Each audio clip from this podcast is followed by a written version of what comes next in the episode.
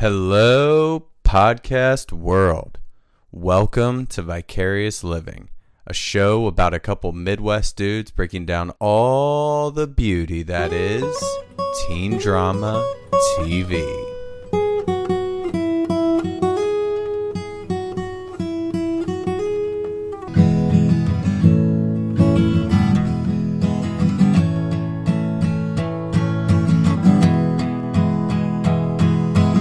Welcome to Vicarious Living. Welcome back to the podcast, VLB side, episode seven of The Boys, season two.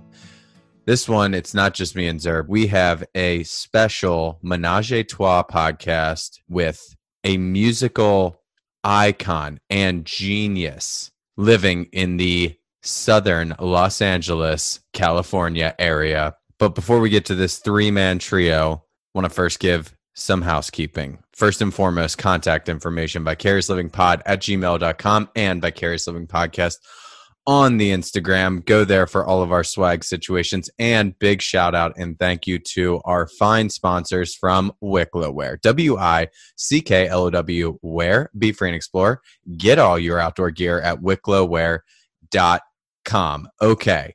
On tonight's pod, Zerb and I are always here headlining the boys. So we're going to give our special third party guest a little extra love and attention and play his intro music. That is Yony, aka Mike C. Here we go.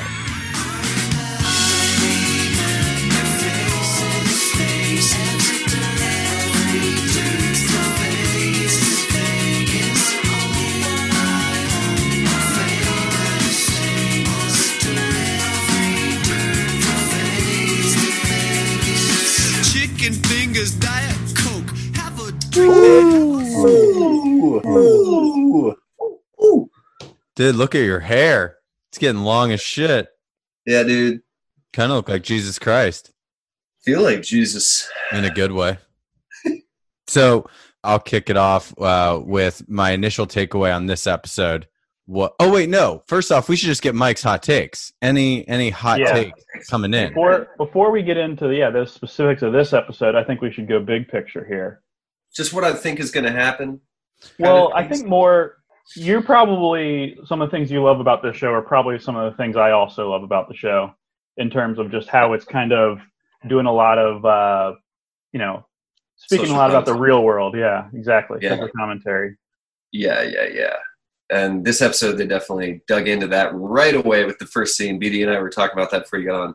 The first scene, which was, I like, I was like, wait, am I going to fucking cry watching the boys?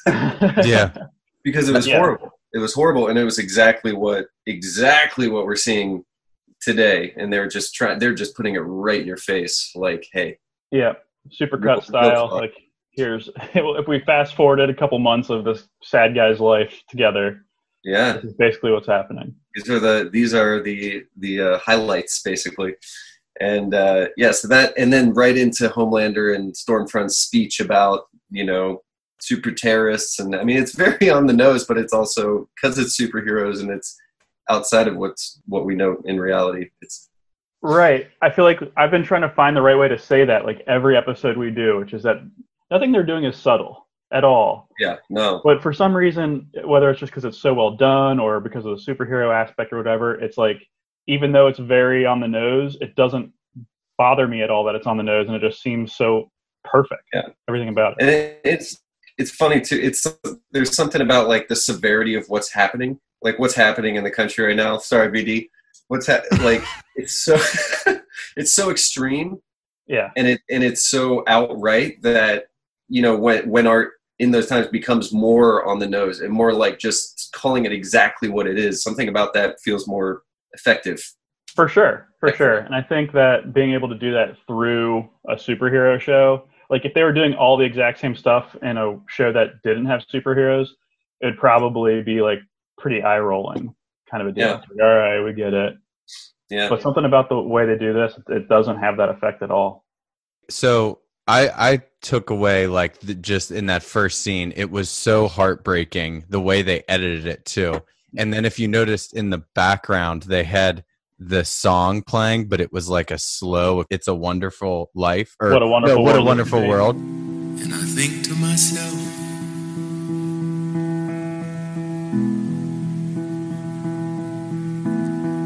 what a wonderful world.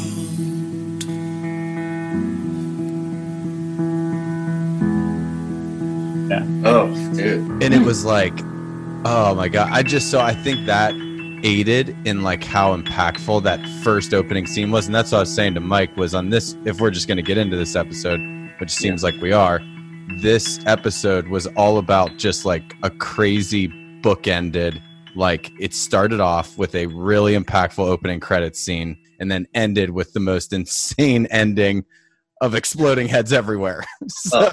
Mind blowing. crazy like Literally mind blowing. yeah.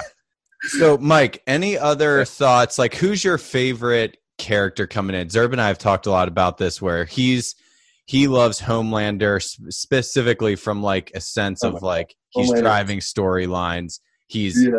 super evil and dynamic, but he's the one churning the most Su- stories. super interesting and super well acted too. Who's your guy or I was gonna say, like, uh, who's who's my favorite?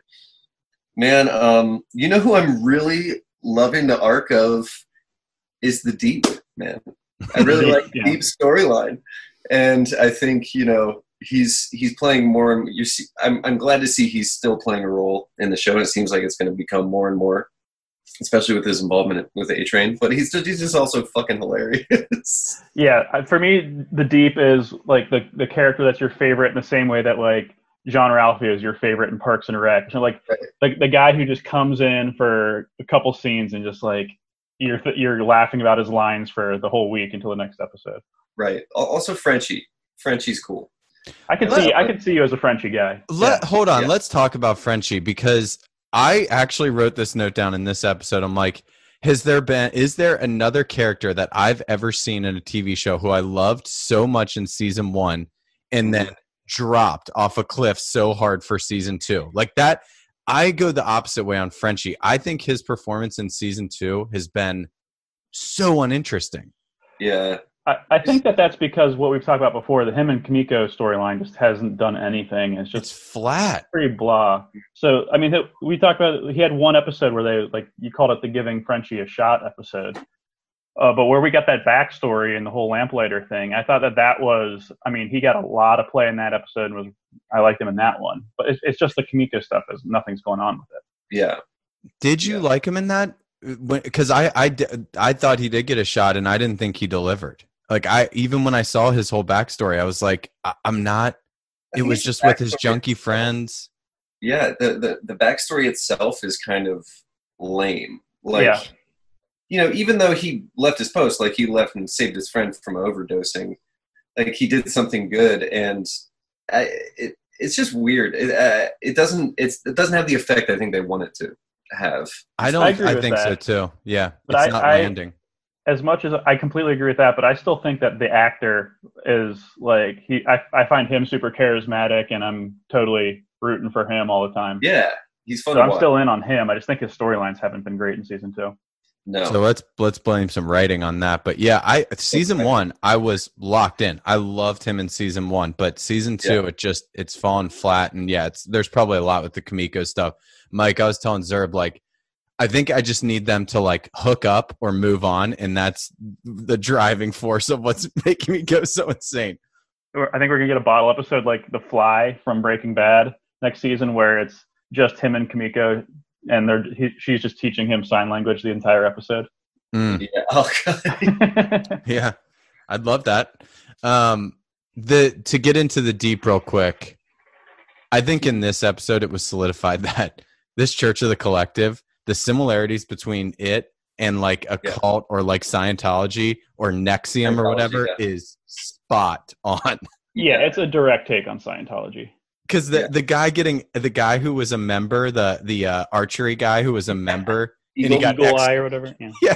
he got excommunicated because he like spoke out against him and now like everyone's turning on him essentially like leah remini is that her name Yeah. who left I mean, scientology He, Oh, he's yeah, a uh, Remini. what do they call it? SP, I think, is what they call it in Scientology in real life, like a su- suppressive person or something like that. You have to cut him out of your life completely. Yeah That's what they're doing there. Yeah, and A Train's there so we can see like he's not quite all the way in yet. Deep's ba- basically fully indoctrinated, He's Did you feel like we were? Um, was your takeaway that he- the Deep and A Train are actually super cool with each other now? When he brought him that little hermit crab or whatever. he's on the fence? I think. I think he's he's hearing what the deep's saying, but uh, I, I don't know. I think he's. I don't know what's gonna happen with him. I don't know what's I felt happen. like he was in with, like he was on board with the Deep, but not totally on board with uh, the Church of the Collective. That was kind of Yeah. my feeling. So like he'll try and pull him out or something like that. Yeah. Because they're obviously now we're seeing that the Church of the Collective's goal is to infiltrate the Seven and have influence on a political superhero level. You know, So I, I did want to talk about that because I had thought I saw in one of the first couple episodes of the season when the Deep first was like going to like with that Eagle Eye guy and getting being given frescoes and everything.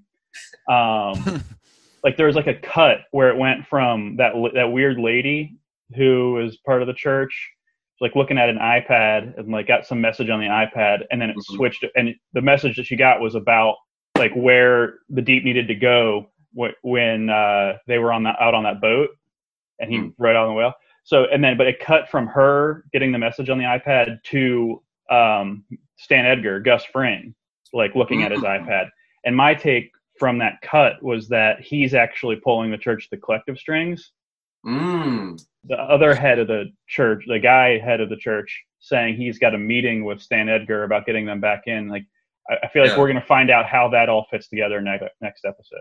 yeah, for sure. So- yeah, yeah, we've been saying something is going to fucking happen with this Yeah. Church of Collective the whole time because it, it just hasn't added up. And it's like they're going to come into play somehow. It has to because I, I appreciate the whole uh, riffing on Scientology thing, but it doesn't seem like it's got enough to do with the story at this point to actually Right.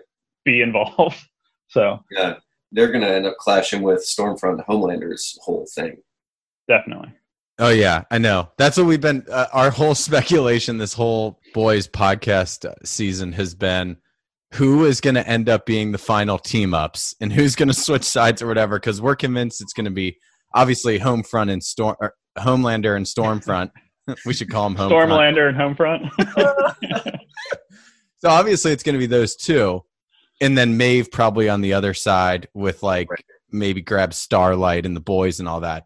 But Who's we're still still going unsure where like where A Train and the Deep are going to fall and where like some of these other tertiary characters are going to side.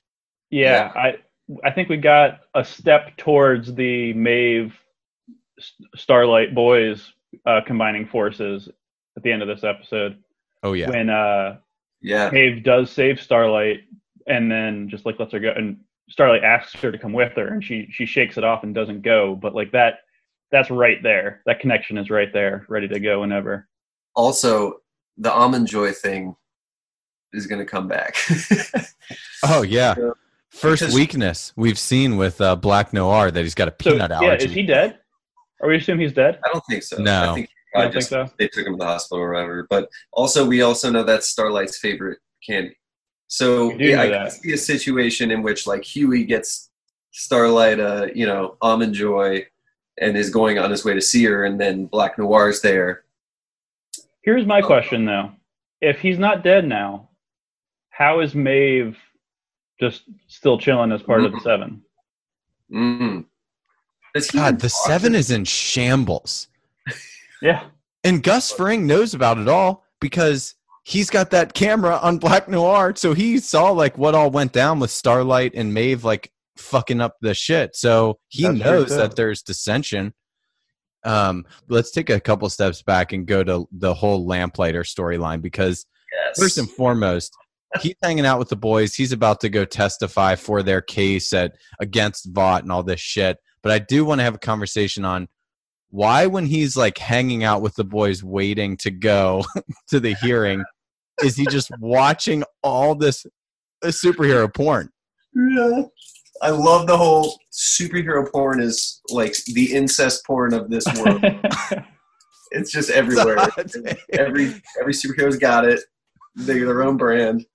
That's Yeah. so true. Like, it's as big in that world as people joke about parody porn being in this world. watching this, I was just cracking up. And I, I want to play a clip of uh, just a couple of the names of the DVDs because porn names of Oh DVDs are always just the funniest things in the world to me. Uh, what do you want to watch next? Uh, Translucent, Invisible Cock, Queen Maeve, Pleasure Slave, Big Black Noir. Oh, Starlight pulls an H I'm good. I'm good. Thank you. Okay. Different strokes, man. Please don't say that in this context. I was dying laughing. That was that was a really good segment. I was, I was, I made a note. I was like, ask BD about this. Well, and then The one the- that intrigued me the most was the uh, translucent one. yeah, I'm physical cock or gonna, I'm gonna see what direction they went with that one.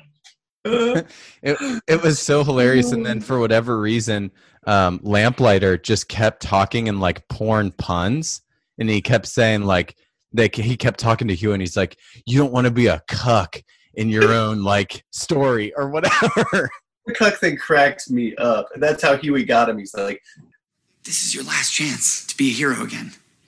Come on. I mean, do you, you want to be the cuck or do you want to be the guy who fucks the wife?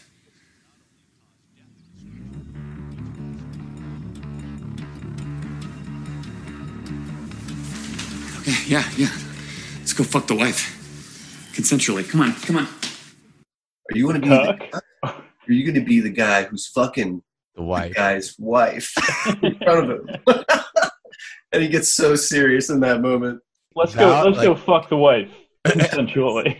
it, it- it's such a good question of like if you're trying to get someone like jacked up like you're getting ready to go play a football game or something and someone comes up to you and says do you want to be the cock do you want to be the guy who fucks the wife i'd be like yeah no i don't want to be the cock obviously we need to get somehow Al Pacino giving that as part of his. Uh, yeah it's all about the interest. Being cucked by Al Pacino, I, I can't imagine a worse a worse situation. oh getting cucked by al pacino Al Pacino, like he's he's fucking your Like, he's wife fucking your wife. Hooah! Now that's interesting because Yes! he's he's like five six so yeah it's al pacino but he, i feel like when it's going down you could you would feel like in person you could like beat his ass Oh yeah, so it's a weird he, dynamic He definitely wouldn't be my most feared His situation. ass is okay. What do you say? Wouldn't be my most feared situation. I feel like no The it's not like ben affleck Rock. if if the rock or ben affleck are cucking your wife then they're cooking. now They're cooking you, right? Corrected. I stay corrected. Now yeah so The Rocker Ben Affleck. I mean, those are the two, obviously. Yeah, yeah. I've seen Ben Affleck. hemsworth He's a big dude. He's a big dude. if one of the if the Hemsworth brothers are double teaming your wife, you know, you just got to sit back and let it happen. Watch it, you know. You're getting cooked. He's been cucked by the Hemsworths. Zerb, anywhere you wanted to go in particular? I was thinking maybe Butcher. Should we touch on him? Yeah, I think we should touch on Butcher quickly. Uh, that was another one that I didn't, I didn't, especially in the penultimate episode of the season. I didn't feel like I needed that backstory that badly, or at, Weird. at least not that much time on that backstory. Like I get it, he, Yeah. his dad was a dick to him, and he's got some character traits in common with Homelander because of uh, their father figures both um, were were dicks to them in order to toughen them up for the world or whatever. Like, okay, I, Hmm. I could have gotten that, you know, maybe four episodes ago and in about a third amount of the time. That was Yeah. kind of my feeling on that. Uh, Yeah. Mike, what's what's your take? Similar, yeah. It, it didn't like you know, like a lot of the emotional stuff in the show. It doesn't really hit you. But um, I did notice that uh, uh, that Butcher and his dad had had very similar tastes in leather jackets. I did Yeah. that. Oh, nice. Yeah. The, that's the oldest guy I've ever seen in a leather jacket. Like And that- maybe the only the guy collar. dying of cancer who felt the, the absolute need to be in a black leather jacket I've ever seen. They're both So- wearing it. Same Yeah. episode.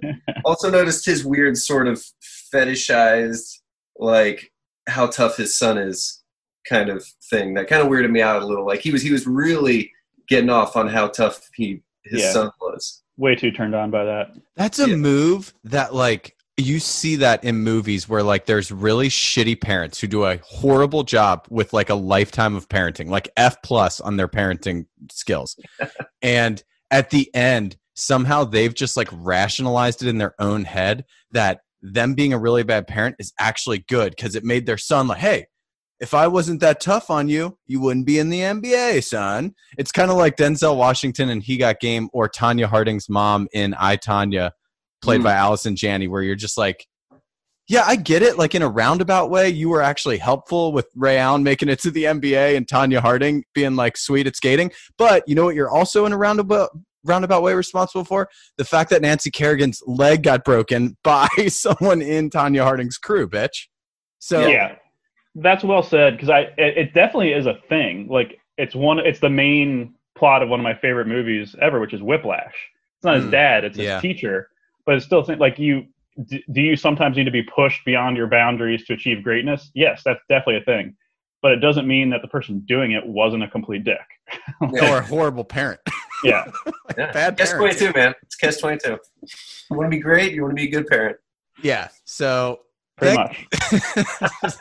Zerb, you're the only parent here. What, how do you think this is netting out for your sons? Do you see greatness for them, or do you feel like you need to toughen up as a dad to make them great?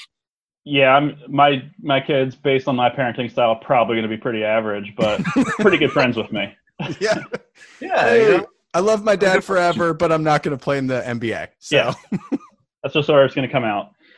um, yeah, we talked about Frenchie. Uh, that was Butcher. You know what? Last thing on Butcher, I'll say, because he had this whole storyline where he was going to get that guy at Vought to go and like the old CEO or whatever of Vought to go testify against them. And I my biggest note on Butcher in this in this episode was, dude, and Mike can appreciate this as the all time biggest Karl Urban fan and Pathfinder fan. Oh, that's what I wanted to talk about at the beginning. Yeah. Karl Urban, man. the subtlety of Karl Urban's acting talents is off the charts. I wrote down he's putting on a subtlety clinic, and I and I had three examples. One, when he's going to see that Vought guy, when he goes into that gate, that little subtle like cigarette puff when they say like go ahead in, and he like took this like super satisfying like yeah that's right, open the gate, cigarette puff, and it was sweet as fuck. Two, he just drove right over the front lawn. Did you notice that? yeah, I did- noticed that. I didn't feel like either of those things were super subtle, but yeah, I noticed both of them. yeah, Very it's like subtlety, subtlety on steroids. And then uh, the third one, so the opposite of subtle, it's like being the most humble person in the world. humble brag, subtle brag. The third one was him drinking the coffee when he was staring at the guy, like Oh, that super was Very maniacally. satisfying. It was Yeah, tea. I was Good cup I- of chum. I was going to make a joke about how his beard does a lot of his acting for him, Yeah. but I noticed that too. The, the eyes, he's got the the super evil eyes going while he's like talking to the daughter as if he's being nice to her, but the eyes yeah. are evil the whole time. That whole moment when he was talking to the daughter was really awesome. A good display of like Butcher's charm. Like he's Oh, such yeah. a charming dude. I've never had a cup of tea so lovely. You know? He can And just got- flip he's- the he's- switch back and forth. Yeah. But then he takes that sip, man. That long sip of tea. Such a Brit. Dude, what do you think is a better Karl Urban performance? Him in this or him in Pathfinder? Yeah, I wanted to dig into that. I've never seen Pathfinder. I don't believe that. You brought this up last time I was on the pod. I've never seen Pathfinder. Still don't believe it. Well, have I you gotta seen the trailer? I've seen the trailer. It looked fucking sick, dude. So you just convinced everyone else to see it, and you never saw it? Yeah, that's how he rolls, I've never dude. seen it. No, what happened? Somebody recommended it to me, so they were probably playing a prank on me, and I just was like, "Well, I heard Pathfinder's a good movie," and I told BD and Pat this, I think, and I think they watched it. Oh, we watched it. Yeah, we took like a, a whole Saturday out of our lives. Uh, Two and a half hours we'll never get back in high school. That is a really good prank that you can probably you could probably pull it off once every two to three years. Just save up, just be given good recommendations Yeah. for two years, and then you can just drop one Pathfinder in there. hmm And, Miami and get your friends totally pumped up. Like, yeah, dude, Pathfinder is unreal. You ca you have to go see it in the theaters. Yeah. So Mike has no credibility on recommendations forever. Like it's Great it's recommendations. I it's give been like recommendations. how long it's it's close to now what 15 20 years since you made that recommendation and it's still haunting you. Still regret it. I still regret it. But back Um, to Karl Urban. Karl Urban. He's, I would say, anything but subtle. I'd say he's very the opposite of subtle. Subtlety on steroids, dude. Yeah. Like I said. Subtlety clinic. Without subtlety. Um, let's go to Lamplighter's final moments because I did not see that coming. What a bitch. As soon as soon as he, I mean, you're supposed to get this, but as soon as he said, "I wanted to do it in front of my statue," it's like, oh, he's going to burn himself alive. Yeah. Crazy. Crazy stuff. Crazy that he was only in the show for two episodes. I know. Yeah, I didn't see him getting. He's never really sticks around. That yeah. actor, honestly, he, he's always in and out of shit. Could have at least made it to the finale. Jesus. Yeah, Came I'm starting to like him too with the porn and the and the whole like. and you realize because the whole way he was so nonchalant, he's like, "Let's see if it works." You know, either either we're gonna die, and I was like, "Oh, this is Yeah. kind of funny." I like this development in his character, but it was just because he was planning on killing himself the whole time. Yeah, I was definitely taking it as as he like he's kind of if he does die, he doesn't care. But I didn't take that as suicidal right up until Yeah. he's like, oh, he's gonna And light they- himself on fire. yeah, that was nuts, man. Was And it because he he- didn't want to testify? no, I think he just had he hated himself from all the horrible things he'd done, including Yeah, burning Mallory's grandkids alive. yeah, and yeah, you know the whole everything that up to this moment you've been like, "What is up with this guy?" Kind of points to that, like the watching of the porn, the weird Mhm. nonchalance, and the burning people alive at the place, so seemingly unregretful. Yeah. He's, So it, yeah. The other thing about his death, though, that I feel like is an interesting dynamic in the show now and going forward is the weaknesses. Obviously, we got the almond joy thing with Black Noir right after that, but it's like his power is fire, and he has no resistance to fire at all. Uh, yeah, that's Pretty wild. weird. That's weird. Yeah. And like Starlight, her power has nothing to do with like she just happens to have apparently pretty much bulletproof skin as an extra superpower. So it's like Mhm. sometimes you get a couple that include invincibility or some form of really hard to kill thing, Yeah. and then sometimes Stormfront you too. can completely manipulate fire, but fire still kills you. So It doesn't make sense because if you think up. about the the when he was Iceman and X Men, there's that one scene where he kills that fire guy by turning his entire body into a block of ice, and then there's Fantastic Four where Chris Evans totally just lights on fire fire as the fire guy and can fly. So it is weird that he's not he's susceptible to burning himself. yeah, I would like- definitely not have thought he could have burned himself to death until he did. Yeah, Yeah. he did. Weak shit. And then Maeve, so what? Then Starlight, who's been captured, she gets like saved by Hughie, Lamplighter, and then inevitably Maeve as well. So Mhm. Yeah, poor decision on them to put the emergency lights inside the super secure cell mhm. that Starlight was in. And why didn't she try that before? Like, why didn't she test? Because she can turn on. We've seen that she can turn on electronics herself.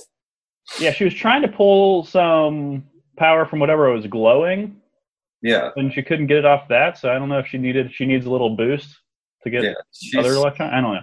But I was, I, I was definitely as soon as the uh, emergency lights started going on, I was like, "Do you guys is it? Do you guys need to have your uh, your superhero like prison cell up to like safety codes? like what what's going on here? Shouldn't this just be a, a block that is impossible to get out of, and who cares about the fire alarm? yeah, it's it, we're getting into like superhero logic or superhero like all this stuff where it's like, wait, why did that make? Why did you do it that way? But then this way, We're picking nits. We're It's- picking nets. we Yeah, we're picking some nets.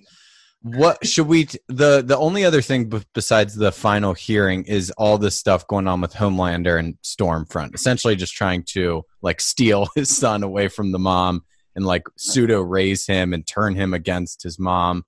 Yeah. What? Where do you guys stand on all that shit? I'm ready for it. You know, as a viewer, I'm ready to watch this kid get thrown into the real world with superheroes. I'm kind of sick of this mom just being like super overprotective. Like your son's gonna hate you one day anyways, and do this anyways. All right, Yeah, Mike I'm- with the Zag take against the mom.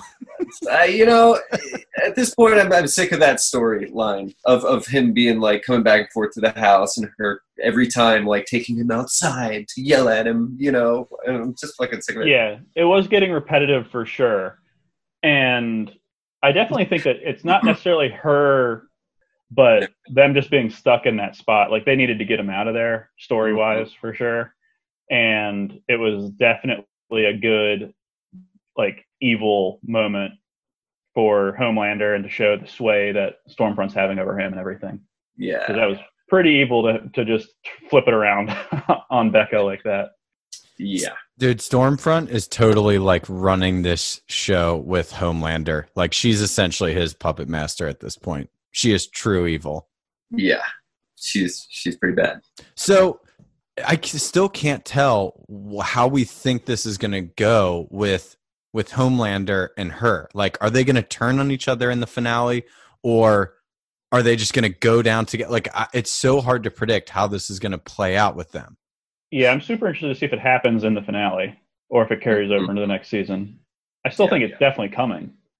I think it's going to be uh, like if we're talking positive versus negative ending. Like they ended the last season pretty negative, right? If I remember correct. Yeah, I feel like they're going to do it again. Yeah, like something really bad's coming this next episode, which, yeah, I, I don't see it getting better right now.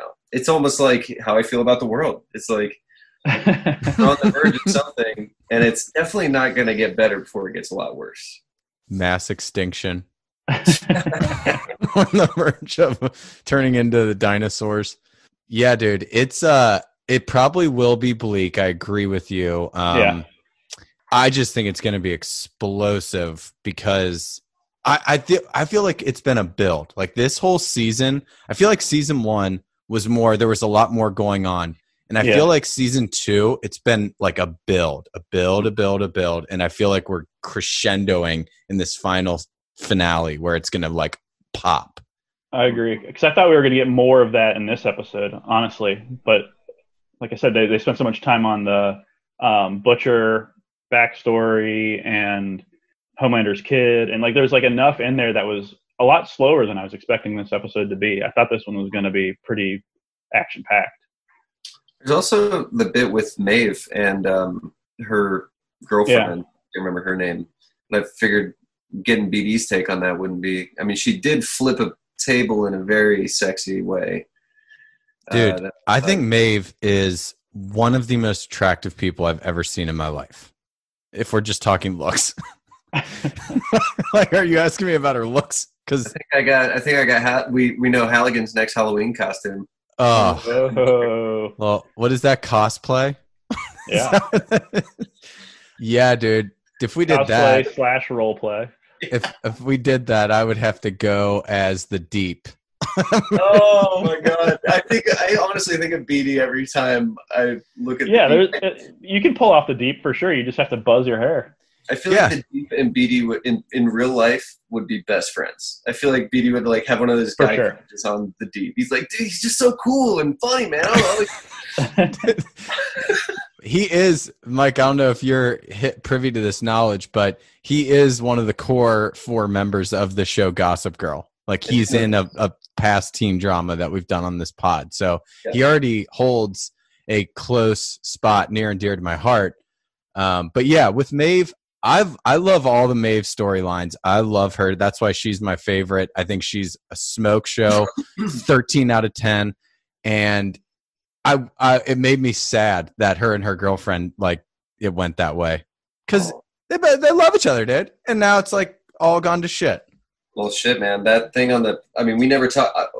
Us have we never talked about the plane scene from last season, but that was hard to watch. Yeah, that was Hard tough. to watch. But before before we get off BD's attraction to Maeve, though, Yeah. what when uh, Lamplighter was flipping through all of his porn DVDs, was there an, was there a deep on Maeve?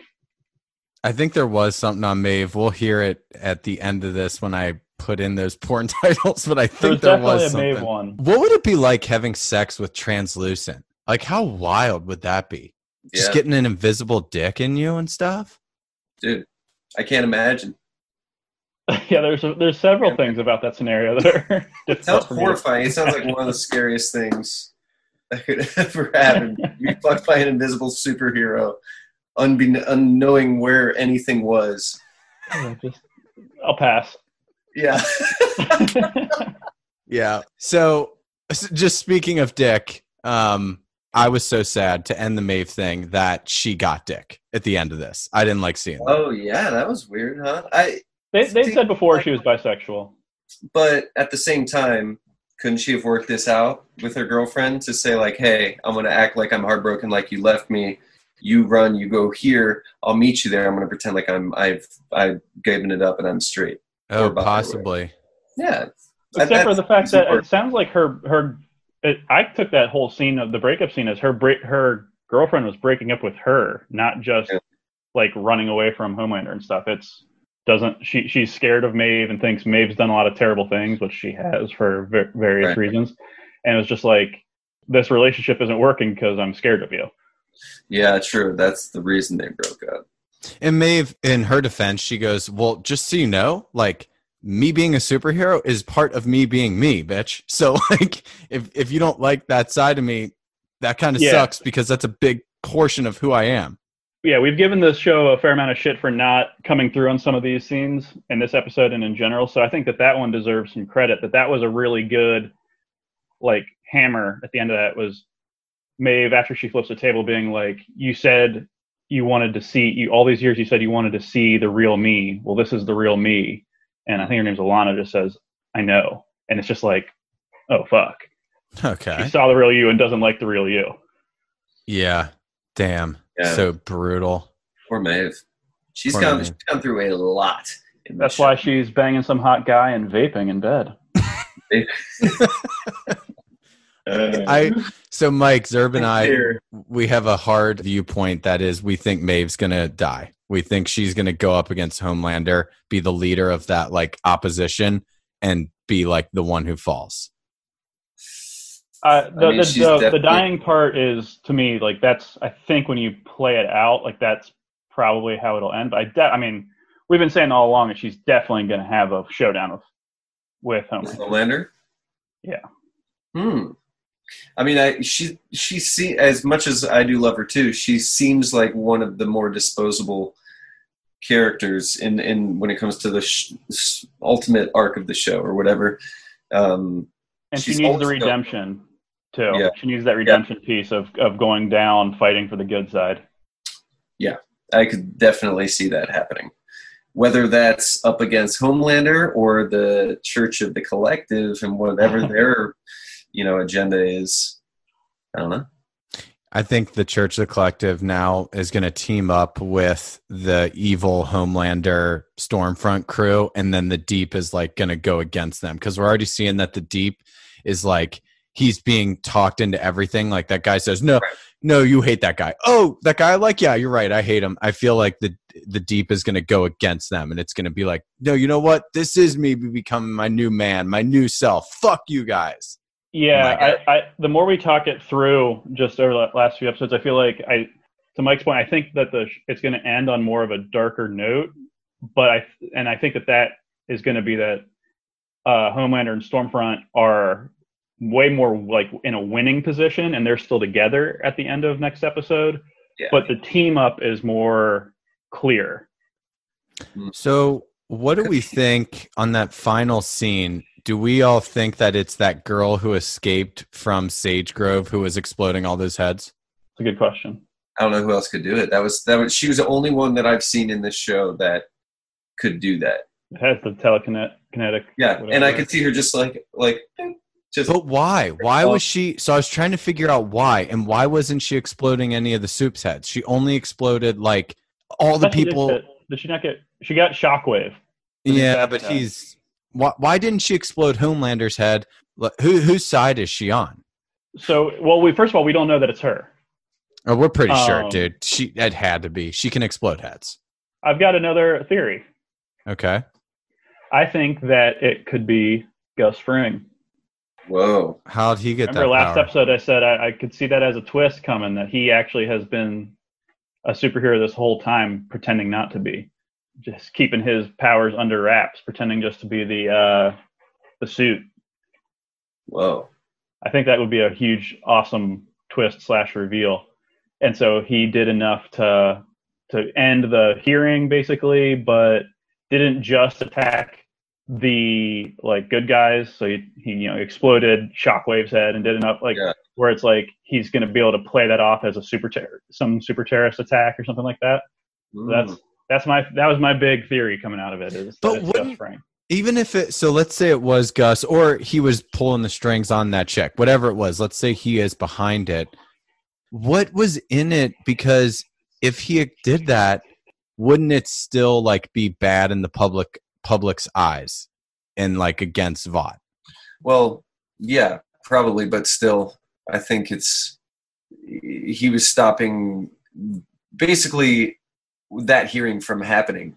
Yeah, I you think it was a last ditch move Yeah, and they'll have to spin it that it was like a super terrorist and blah blah blah. So mm-hmm. I, I definitely think it was not what they wanted to have to do. But when he saw, maybe when he saw who it was that was testifying, he's like, "Well, we got to go with our last ditch. The only thing we can do to stop this right now." So it's interesting. Would that make maybe the girl because they're definitely going to bring her back around, right? The girl Yeah, that was at the psychiatric Yeah. place.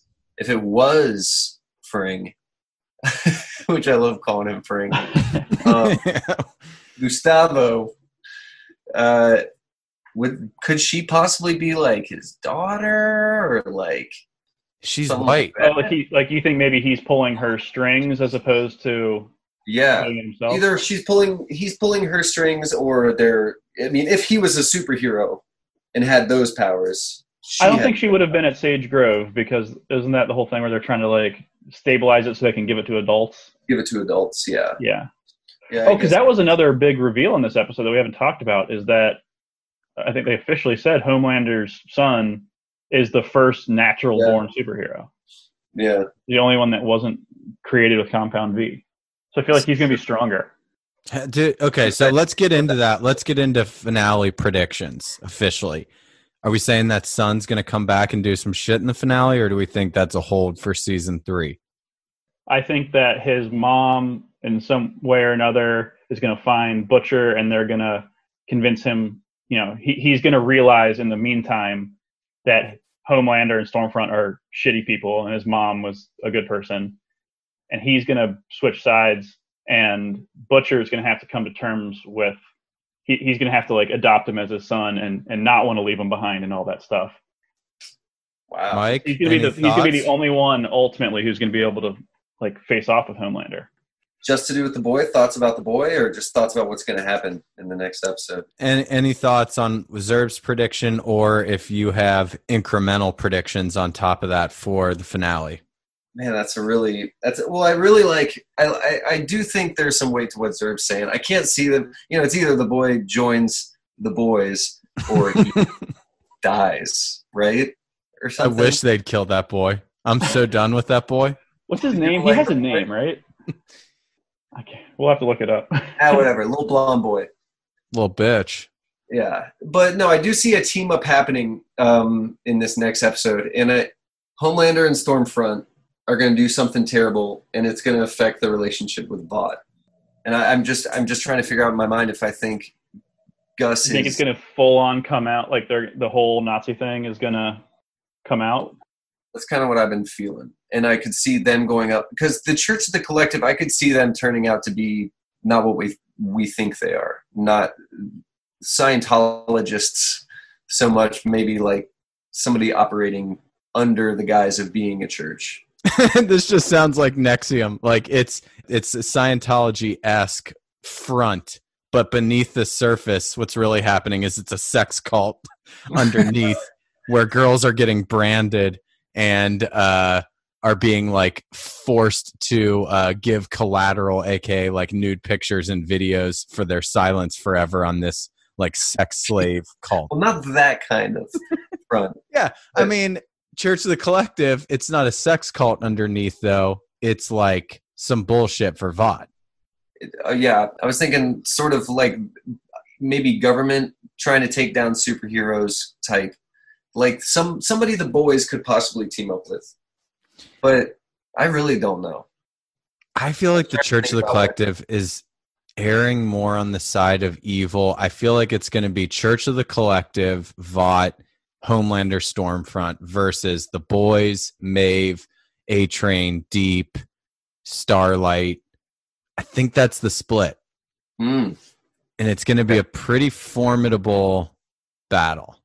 yeah, so that's more what it seems. I'm I'm I'm I'm getting deep and like saying, "Ooh, what if something that we think is some people we think are bad are good?" You know, which is kind of off base. I think probably, but that's well, it would be like who do you think that's bad could could actually turn out to be good? the I'm Either. thinking it could only be Homelander. As fucked up as that sounds, I could only Oh. see Homelander going against Stormfront. And I'm not saying his reasons are going to be pure, Wow. but Yeah. it's the only one I could like Black Noir is always just going to follow evil orders. He's never going to turn. He's he is that way. Gus Fring is the evil guy pulling all the strings. Stormfront is a Nazi at her core who's over 100 years old. She's never going to turn. right. I She's bad. feel like Homelander might turn still, Mm, but for selfish reasons that aren't for like the good of humans. It's because it's more self-serving to him. That's still my long term prediction, but I don't think it's going to happen next episode. yeah. Shit, dude, it's gonna be crazy. That's uh, that's it from me though. Any other final thoughts? Are you guys ready to wrap it up? Let Mike go to the beach. Zerb get back to dad duty. No, Yeah. man, that's that's all I got now. All I can think about what is what's going to happen next week. I know. Super pumped for this finale. It's gonna be wild. Um, cool. Well, let's wrap it there. We'll tell those kids to sleep tight. Mike, you sleep tight at the beach. Zerb, you sleep tight at your house, and we'll do a three-man trio menage a trois weave on this ending. So, Zerb, you kick it off. Clear eyes, Full hearts. Do less, kids. do way less.